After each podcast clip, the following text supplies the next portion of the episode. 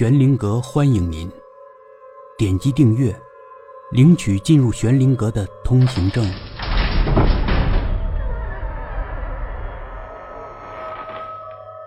教授的秘密第四集。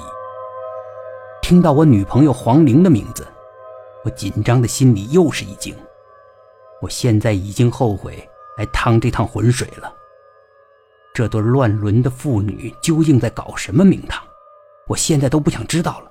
眼下要紧的是黄玲的安全。天知道这个教授以后会对我女朋友怎么样呢？这时候，密室里传来一阵急促的脚步声。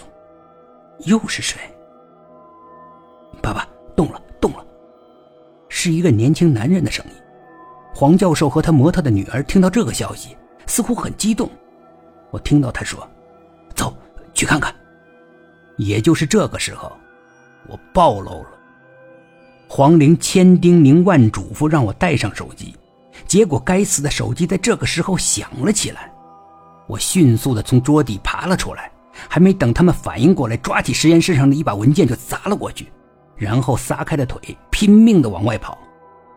两旁呼啸的风声里，我听到后面一个愤怒的声音：“快给我追！”我骑着单车没命的跑，跑到了学校最热闹的商业街，这里人头攒动，料想他们一时半会儿也找不到我。果然，过了半个小时，我似乎是安全了。也许我真的应该听黄玲的，不该管这件事。突然，我想到一个可怕的事情，我骑上单车冲向女生公寓，在门口不停地拨打着黄玲的电话，无人接听。黄玲一定是被带走了。既然如此，一不做二不休，我决定再度前往生化实验楼，不惜代价救出女友黄玲。我调转车头。正准备走，忽然听到有人喊我，我回头一看，是黄玲，心里长舒了一口气。你你没事吧？我惊讶的问道。我能有什么事儿啊？我一直在寝室呢，刚才在洗头。啊，那跟我走吧，我有事儿跟你说。我们在那家奶茶铺坐下，我依旧是不放心的朝四周看了又看。你发现什么了？黄玲睁着一双水汪汪的大眼睛看着我，太不可思议了。我说：“采血只是表面现象，生化学院的四楼那间实验室有更重大的阴谋。我怀疑，怀疑什么？我怀疑那里有奇怪的标本，可能不是人，他们在对他进行治疗。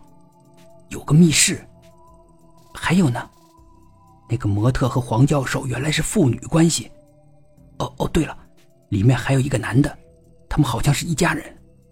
那你还管啊？别管这件事情了，我觉得很危险。黄玲伸手扯了扯我的衣袖。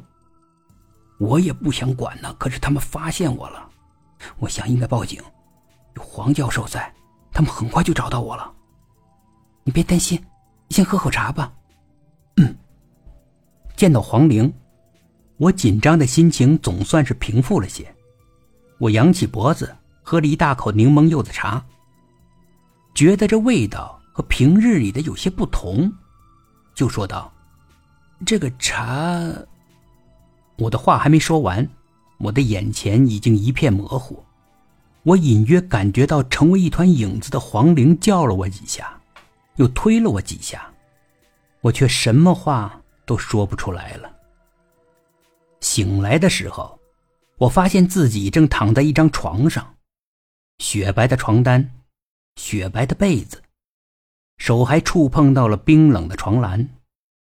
这时候，我发现我的双手被分别绑在了床沿，动弹不得。你醒了，一个熟悉的声音。我侧着脸看去，没错，是黄玲。是你在柚子茶里下的药。你为什么这么做？我的脑子终于清醒了一些。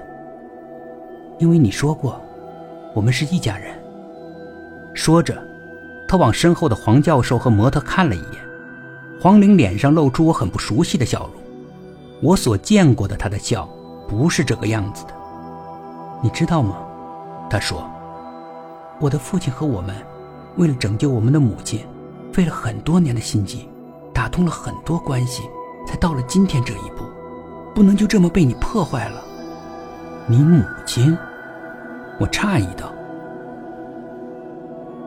本集故事播讲完毕，点击上方的订阅，订阅不迷路。